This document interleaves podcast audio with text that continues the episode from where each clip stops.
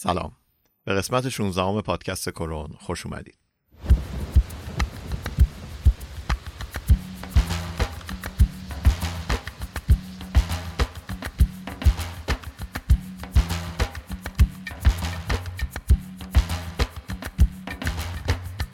آهی گنبد خز را به سوجم یار می‌گوید الله.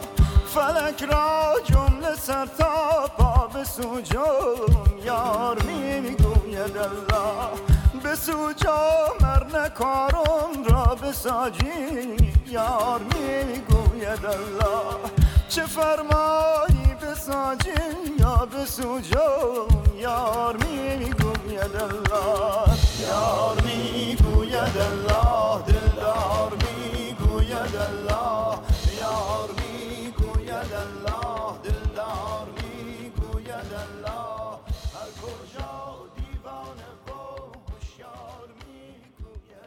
خب تو این قسمت هم می‌خوایم درباره یکی دیگه از کارهای محسن نامجو صحبت کنیم.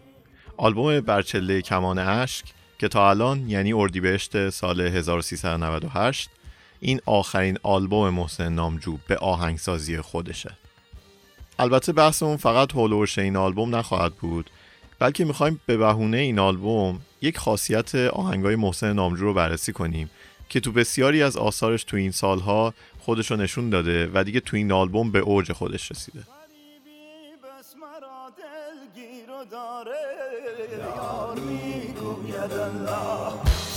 یار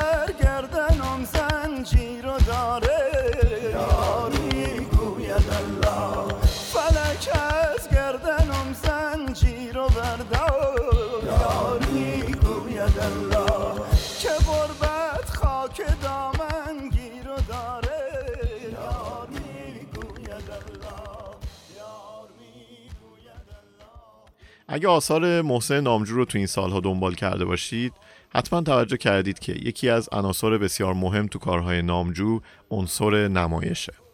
کارهای خیلی زیادیش هم هستن که این خاصیت رو دارن. اینو اول بگم که محسن نامجو تا حالا تو دو تا فیلم هم بازی کرده. یکی تو ایران اون فیلم فوقالعاده چند کیلو خورما برای مراسم تدفین رو بازی کرده که متاسفانه خیلی هم این فیلم محجور مونده.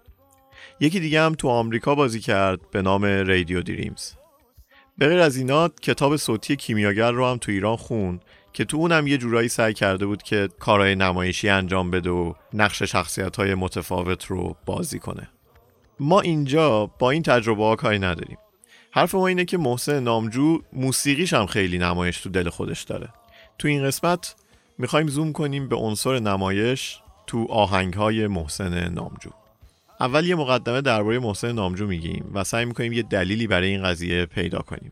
و بعدش هم یه چند تا از کارهای محسن نامجو که جنبه نمایشی دارن رو با هم گوش میدیم و توضیح میدیم که معنی این کار فرمالی که نامجو کرده چی بوده. توضیحاتی هم که میگم همه چیزایی بوده که خود نامجو این طرف و اون طرف در مورد کاراش داده. و دلایلی که میگم زایده ذهن من نیست. که وقت این شایبه پیش نیاد که آیا هدف آهنگساز اصلا این بوده یا نه.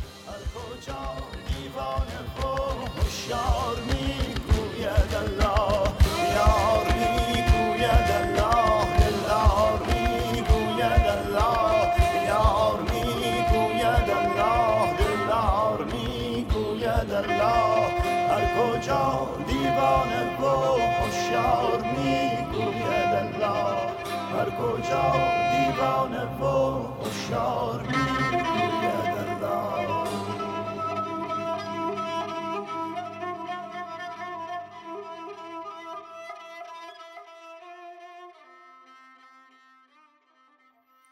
داستانی که معمولا از محسن نامجو گفته میشه اینه که دانشجوی موسیقی دانشگاه تهران بوده ولی درسش رو نیمه تموم ول کرده و رفته.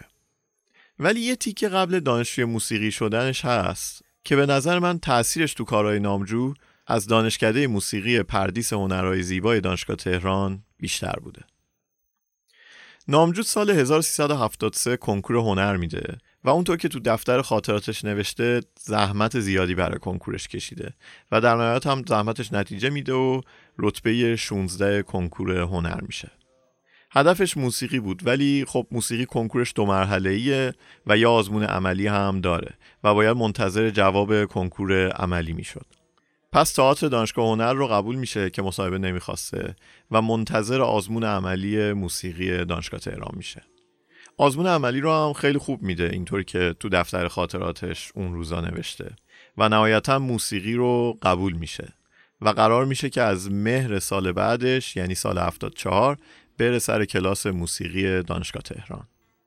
ولی این دو ترم تئاتر خوندن و نشست و برخواست با بچه های تئاتری کار خودش رو می‌کنه.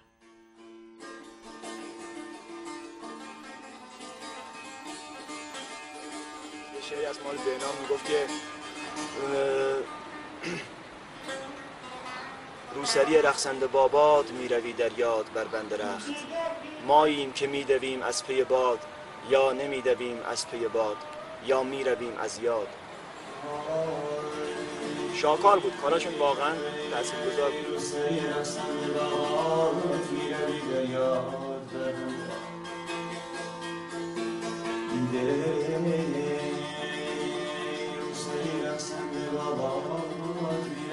Yeah.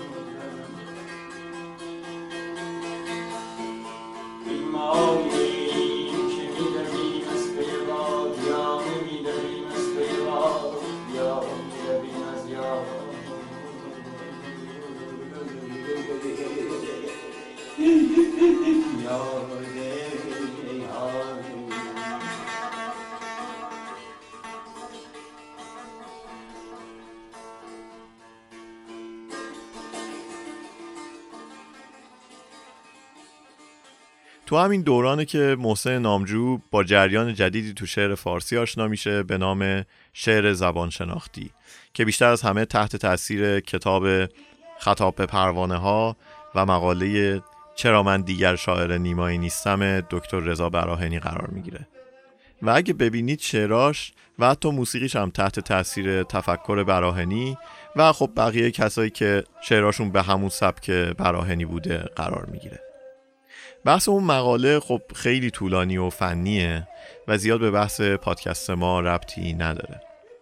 ولی قسمتی که اینجا باش کار داریم اینه که شعر براهنی برخلاف شعر شاعرای دیگه مثل شاملو، نیما، اخوان و بقیه وقتی می‌خواد از عشق عاشق به معشوقش حرف بزنه به جای اینکه توصیف کنه و مثلا بگه که وقتی تو رو می‌بینم بیهوش میشم و اینا به جای اینکه اینو توصیف کنه واقعا از هوش میره. و در نتیجه شعرش میشه از هوش می. دیگه رومش رو نمیگه. چون شاعر واقعا از هوش رفته. یعنی تو این نوع شعر به جای اینکه یه مفهومی رو بیان کنه اونو بازی می‌کنه. اونو اصطلاحا پرفورم می‌کنه.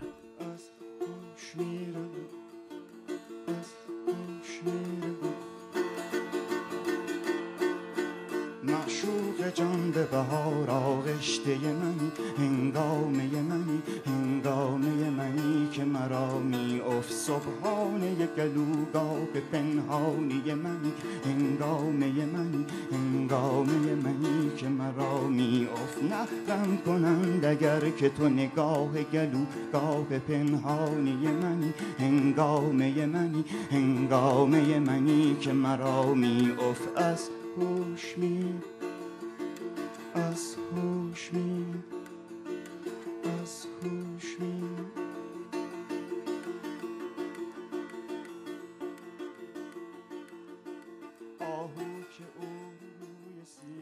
حالا نامجو این خاصیت شعر براهنی به اضافه حال و هوایی هم که از تئاتر گرفته بوده رو وارد موسیقیش کرده. نه تنها شعرهای کاراش به سبک براهنیه یا اصلا خود شعرهای براهنیه بلکه موسیقیش و شیوه اجراش هم به همین شکله. همین میشه که حتی وقتی می‌خواد شعر حافظ رو هم بخونه همین کارو می‌کنه. در زلف چون کمندش ای دل مپیچ کانجا سرها بریده بینی بی جرم و بی جنایت. میگه به زلفش مپیچ که کلی کشته داده. حالا برای اینکه این زیاد بودن سرها رو ببینی نامجو این سرها رو چند بار تکرار می‌کنه. میگه سرها سرها سرها سرها بریده بینی یعنی واقعا می‌خواد این همه سری که بریده شده رو بر ما تجسم کنه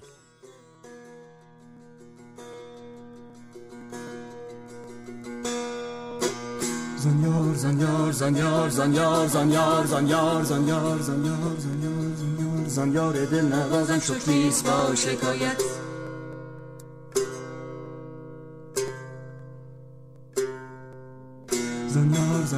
زانیار زانیار زانیار زانیار زانیار زانیار زانیار زانیار زانیار زانیار دل نوازم شکریست با شکایت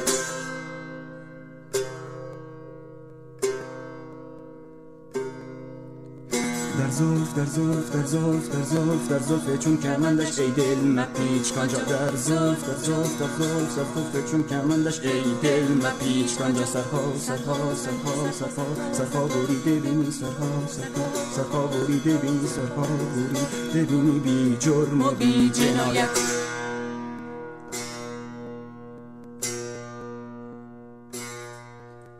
آن شب سیاهم گم گشت و راه مقصود در آن شب سیاهم گم گشت و راه حافظ میگه در زلف چون کمندش ای دل مپیچ کانجا سرها بریده بینی بی جرم و بی جنایت. بعد خیلی حرف هولناکیه میگه پدرتو در میاره. خب بعد برای که این هولناکی رو برسونی اگه اینجوری بخونیش در زلف چون کمندش ای دل مپیچ و کانجا. متوجه این؟ در واقع این داره معنی حافظ رو زاید می‌کنه به خاطر که اینجور خوندن هیچ ربطی به اون چیز نداره. میگه تلخی نکنه شیرین زغنم خیلی آواز زیباییه ولی تلخی نکند شیرین زغنم خالی نکند عدم دهنم. تیتک و تیتک و تیتک یارو 700 سال پیش اینجوری بوده درامز می‌زده با این. و تو 700 سال بعدش در دوره مدرن که درامز رو جلو چشت هم می‌تونی ببینی داری تبدیلش میبریش به گذشته. متوجه؟ یعنی بدونی که خودشون بخوان اتفاقا معنیه رو اونا زاید تلخی نکند شیرین زغنم خالی از می نکند دهنم. تلخی نکند شیرین زغنم خالی از می نکند دهنم. ارگان کندم دمی گوید که بیا من جا می‌کنم. ارگان کندم دمی گوید که بیا من جا می‌کنم.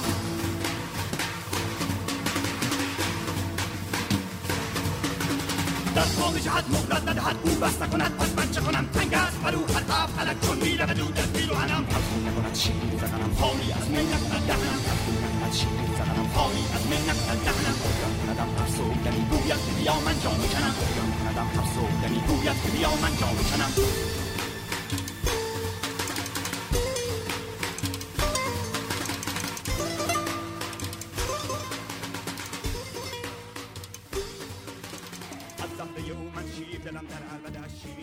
اما نامجو کار رو اینجا متوقف نمی‌کنه بلکه شروع می‌کنه به اجرای نمایش حتی با شعر حافظ.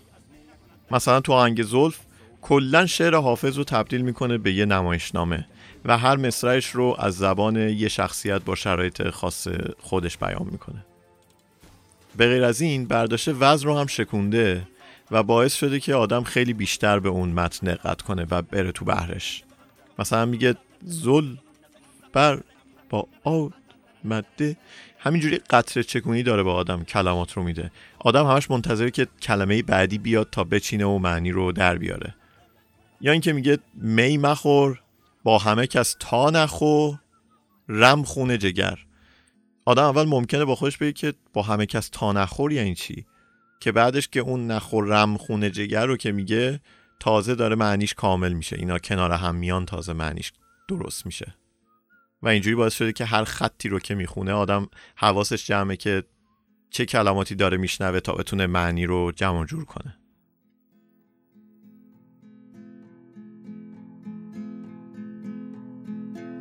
زلف بر با مده تا ندهی بر باده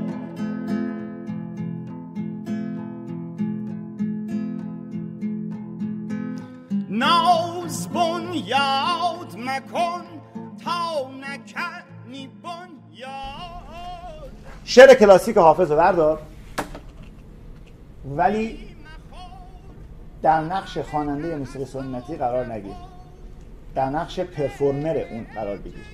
غزل زلف بر باد مده تا ندهی بر باده و بکن نمایشنامه. هر بیتشو بکنی یک کرکتر. یک کرکترش میشه. زلف و ب- با یه آدم اه، شیدا داغون پدرشو در آورده خانم دختره بعد رفته بالا تپه داره داد می‌زنه. دومی سی سال از اون رابطه گذشته او خانم رفته الان سه تا بچه داره. این داماد خم شده پیرمرد شده 80 سالش نمیده اینا خور با متوجه این؟ این یه راهشه. یعنی غزله یکی بود. ولی شما از اول بیت اول تا آخر بیت پنجم یا ششم در نقش آقای ایکس یا آقای ایگرک که خواننده موسیقی سنتی هستی واقع در نقش نامجو قرار نمی‌گیری نقش عوض. رحم کن بر من مسکین و به فریادم رس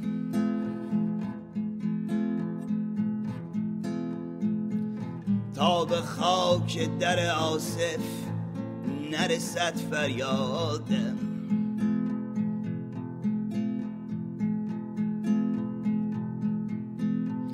حافظ از جور تو هاشا که بگرداند روی.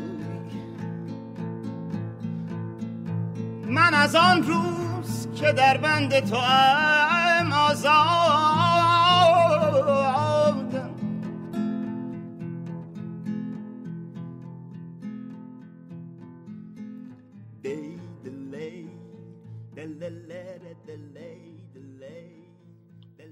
همینجور که جلوتر میایم بعضا این حرکات نمایشی بیشتر و راحت تر میشه. مثلا تو آهنگ سنمای محسن نامجو یه بیت مولوی رو به صد جور مختلف اجرا می‌کنه. ایده پشت این کارش هم این بوده که محسن نامجو میگه که به نظرش اگه بخوایم تمام چند صد سال شعر فارسی رو همش رو فشرده کنیم توی یه جمله و بخوایم توی یه جمله همه حرف رو بزنیم میشه که سنما جفا رها کن. یعنی میگه که همه این افراد همه این شاعرها همه همین حرف رو زدن ولی با شکلها و فرمای متفاوت. که به خاطر همین این یه جمله رو هی میگه ولی هی با شیوه های مختلف از زبون آدم های مختلف. یادم بهزاد بلور مجری برنامه بلور بنفش بی بی سی رفته بود کنسرت محسن نامجو به همراه گروه NBA هلندی. بعد می‌گفت که موقع خوندن سنمای با خودش می‌گفته که نه دیگه بس دیگه این کارا رو نکن دیگه. داستان اینه که وقتی تو قضیه رو اینجوری ببینی وقتی خودتو به جای یه خواننده یه پرفورمر ببینی که داره یه چیز رو اجرا می‌کنه دیگه نقشت عوض میشه. دیگه شما تبدیل میشی به یه ساز کنار بقیه سازها که با هم دارن یه قطعه رو می‌زنن. فقط شما به جای مثلا آرشه داری از هنجرت به عنوان ابزار کارت استفاده می‌کنی. و اگه اینجوری نگاه کنی دیگه مشکلی با این که یه وقت وسطش جیغ بزنی هم نداری دیگه. مگه جیغ گیتار الکتریکو که در میارن خجالت می‌کشن؟ این هم همون حالت دیگه. یا مثلا مگه یه بازیگر تئاتر اگه توی صحنه جیغ بزنه خجالت می‌کشه؟ نمی‌کشه دیگه. اینم عین همونه. کم آتشی زمانه کم آتش آ آ آ آ آ سنما جفا رها کن سنما جفا رها کن سنما جفا سنما جفا رها کن سنما جفا رها کن سنما جفا رها کن سنما جفا سنما جفا رها کن سنما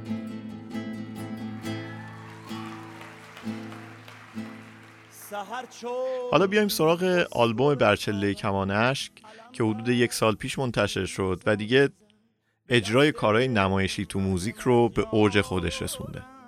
محسن نامجو خودش میگه که این بلند پروازانه ترین اثریه که تا حالا ساخته. اصلا همین که با شیرین نشات و همسرشون شجاع آذری که فیلمساز و به طور کلی visual artist هستن یعنی هنرهای تجسمی کار می‌کنن همکاری کرده نشون میده که چقدر این اثر به performance و اجرا نزدیکه.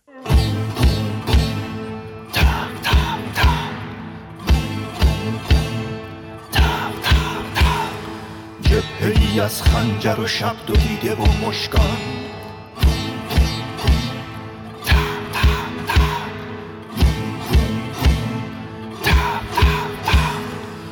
که بنا پوش زیر مقنع پنهان.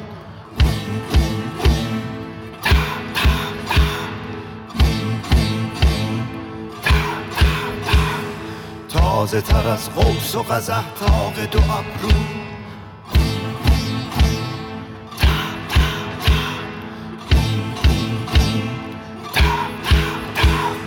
دختر قالی باف و حالا شیر ویران.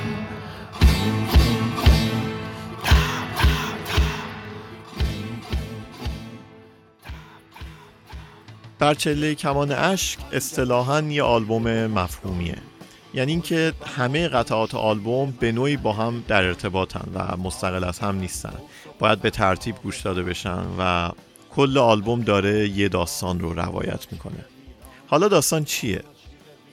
داستان اینه که یه جنازه ای داره از مغولستان در مسیر جاده ابریشم حمل میشه تا برسه به جنوب ایتالیا. و تو این راه هر کدوم از اقوام به شیوه خودشون دارن برای این مرده عزاداری می‌کنن. البته به صورت خطی مسیر رو نمیره و از یه جایی میپره بعضا جلو عقب میشه. ولی در کل مسیرش از آسیای میانه است به غرب اروپا. آلبوم رو هم احتمالا به خاطر درون مایش و تحت تاثیر اون عکس معروف بچه سوریه‌ای که تو دریای مدیترانه غرق شده بود و جنازش به ساحل رسیده بود تقدیم کرده به تمام غرق شدگان دریای مدیترانه از جنگ تروا تا جنگ سوریه. اونقدر غم این عکس زیاده که محسن نامجو برای این غرق شدگان هیچ مرسیه و مارشی اجرا نمی‌کنه. بلکه انگار که خودش میره همراه این آدما سوار قایق میشه و همراهشون غرق میشه تا عمق فاجعه رو برسونه.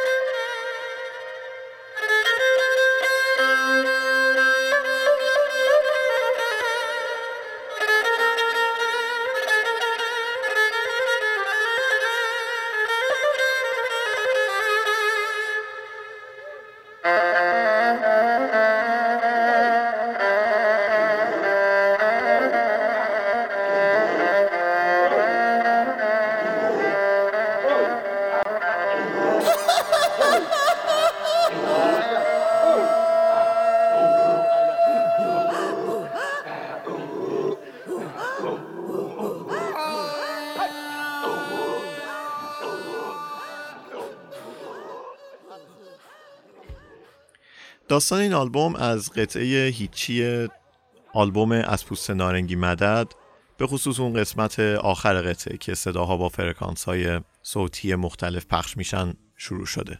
صدایی که همه از هنجره خود محسن نامجو در اومده بود. کلان هیچی هیچی هیچی. 一起。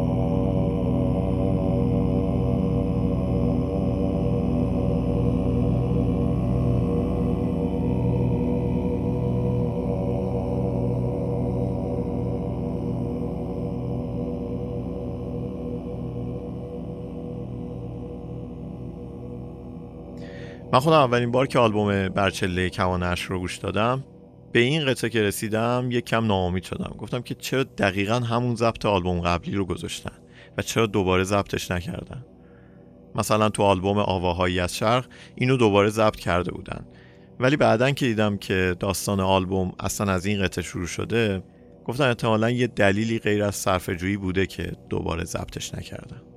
حالا به هر حال محسن نامجو این قطعه رو برای شیرین نشات و شجاع آذری پخش می‌کنه و ایده یه کار اجرایی رو میده که مثلا توی یه موزه چند تا اسپیکر رو به صورت دایره وار بذارن و هر کدوم از این صوت ها از یکی از باندها پخش بشه و تماشاچی که اون وسطه توسط این اسوات احاطه بشه. ایده هم این بوده که بالای هر کدوم از این اسپیکرها یکی از عکس‌ها یا فیلم‌های شیرین نشات نصب بشه به طوری که حالت هر کدوم از این آدم‌هایی که تو فیلم هستن بیانگر اون صوت خاص باشه. بعد یهو نامجو به این فکر میفته که اصلا آدما از جغرافیای متفاوت باشن که بیانگر اون فرکانسه. که این محسن نامجو رو یاد یه طرح قدیمی که تو ذهنش بوده میندازه. درباره ربط جغرافیای یک منطقه به فرکانس صوتی موسیقی اونجا.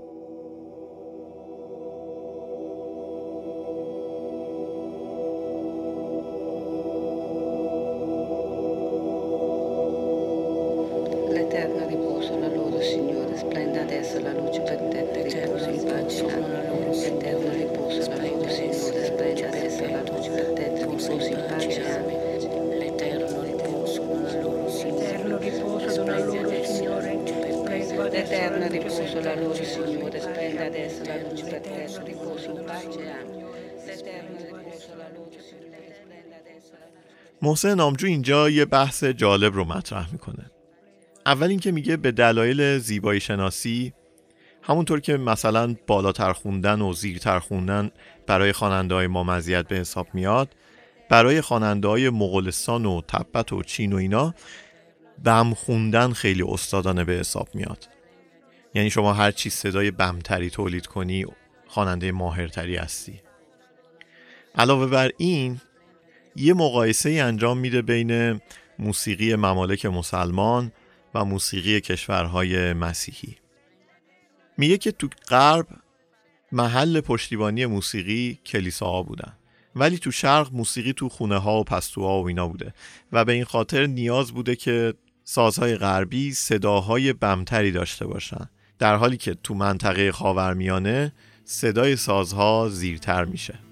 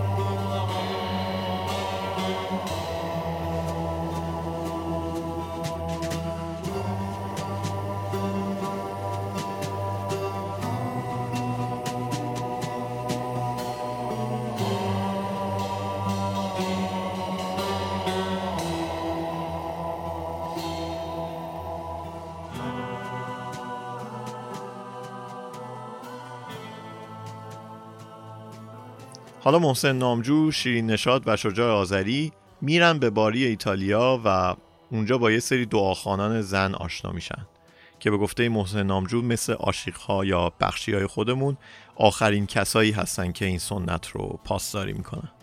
و بعد برای اینکه توازن شرق و غرب کار رایت بشه و همه کار به صدای محسن نامجو از شرق نباشه گروه فاراولا بهشون اضافه میشه که چهار تا زن خواننده اهل شهر باری ایتالیا هن. که کارشون ترکیبی از موسیقی دوران رنسانس و باروک و موسیقی بالکان و شرق اروپا. کارشون در نهایت با عنوان گذرگاهی به جهان تو سه شهر باری، ناپل و ریجیو امیلیا اجرا میشه که تشکیل شده بود از فیلم هایی که شیرین نشات از دعاخوان‌ها گرفته بود. طراحی حرکات شجاع آذری و موسیقی و حرکات محسن نامجو و فاراولا. همه اینا رو گفتم که بگم چرا این آلبوم انقدر نمایشیه. و اگه کنسرتش رفته باشید می‌بینید که بیشتر شبیه یه پرفورمنسه بیشتر شبیه یه نمایشه تا اینکه شبیه کنسرت موسیقی باشه.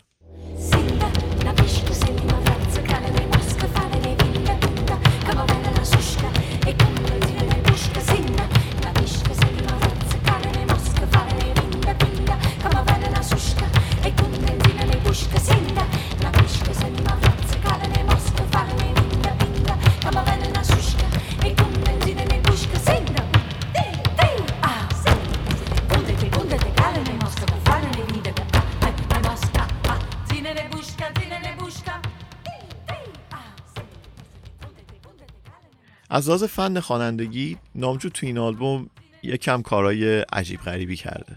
محسن نامجو برای اینکه بتونه شیوه خوانندگی آسیای میانه رو در بیاره و مثل اونا بخونه مدت زیادی آموزش دیده و تمرین کرده که بتونه نوت‌های خیلی بم رو بخونه.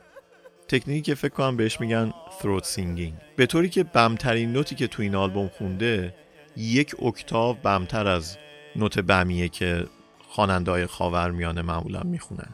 از اون طرف خب نوتای خیلی زیر و بالا هم تو این کار خونده که باعث شده بین بمترین نوت که تو قطعه پنجم می‌خونه تا زیرترین نوت که تو قطعه 19 هم می‌خونه سه اکتاو و پنج نوت فاصله باشه. یه دونه تحریر بالا رونده هم تو همون قطعه 19 هم که همون دلادیدی هستش داره که از نوت خیلی بم شروع می‌کنه و همینجوری میره بالا.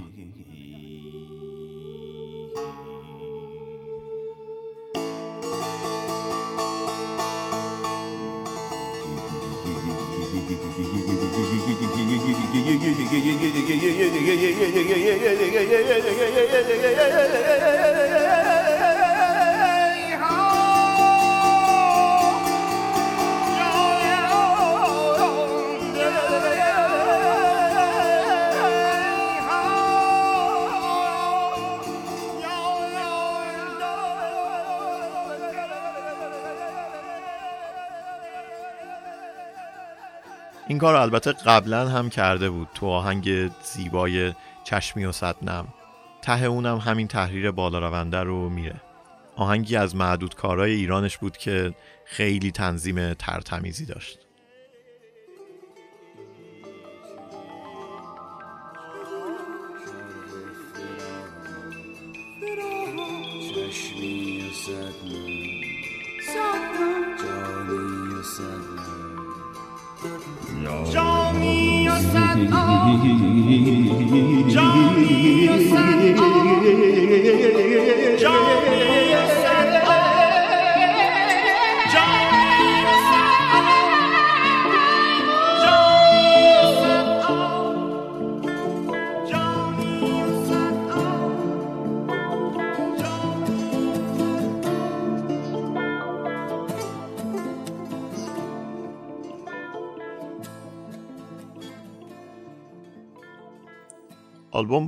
فریادهای غرق شدگان شروع میشه.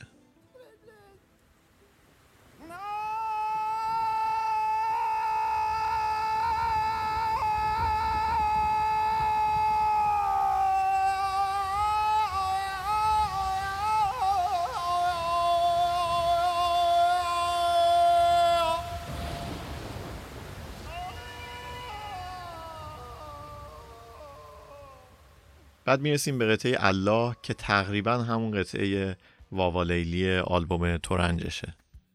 عین همونم با اشعار بابا تاهر و اشعار محلیه گنبد خزرا به سوجم یار می‌گوید الله.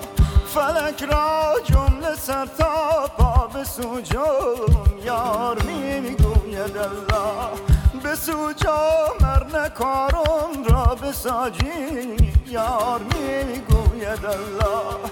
چه فرمایی بساجی یا بسوجم یار می‌گوید الله. یار می‌گوید الله همینجور که میریم جلو قطعهایی از مغولستان، خراسان، بلوچستان و جای دیگه اجرا می‌کنه. و کم کم که میریم به سمت غرب نقش فاراولا پررنگتر میشه. تا نزدیکای آخرای آلبوم دیگه می‌رسیم به قطعه مرگ که ترومپت شروع می‌کنه به نواختن در گوشه دیلمان. ترومپتش هم بسیار شبیه ترومپت آخر قطعه مجیر تو آلبوم صفر شخصیه.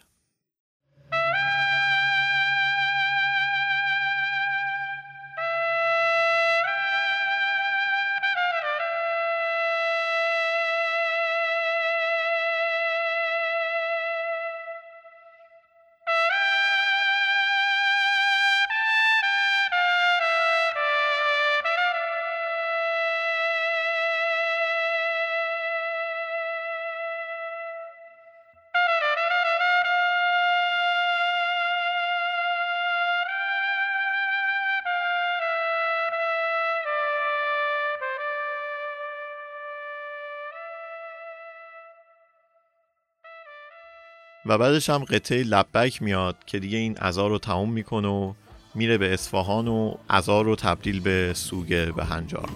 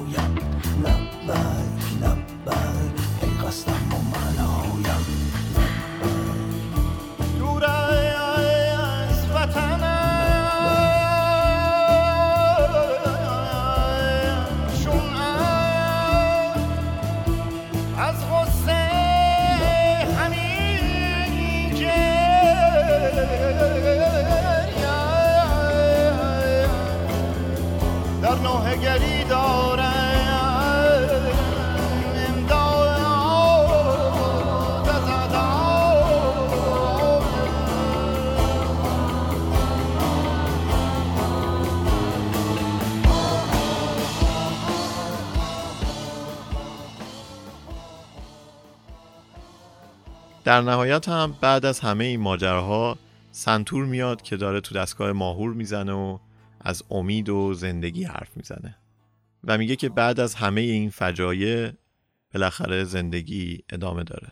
خیلی شبیه دوتا قسمت قبلی همین پادکست.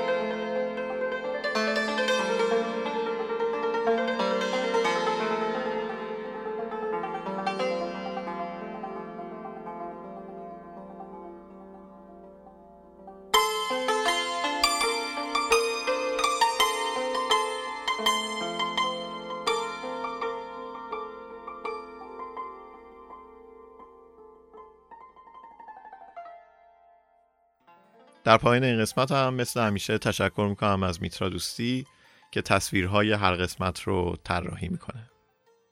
این توضیح رو هم بدم که این قسمت قرار نبود الان پخش بشه و قرار بود که ما فصل دوم پادکست رو با این قسمت تمامش کنیم. ولی به خاطر فوت مادر محسن نامجو ما تصمیم گرفتیم که این قسمت رو الان پخش کنیم که از این طریق بهش تسلیت بگیم و همینطور یه قدردانی از خودش و هنرش کرده باشیم. همین. مرسی از اینکه با یه قسمت دیگه از پادکست کرون همراه ما بودید. این قسمت 16 پادکست کرون بود و من بردیا دوستی هستم از یکی از دهات آمریکا.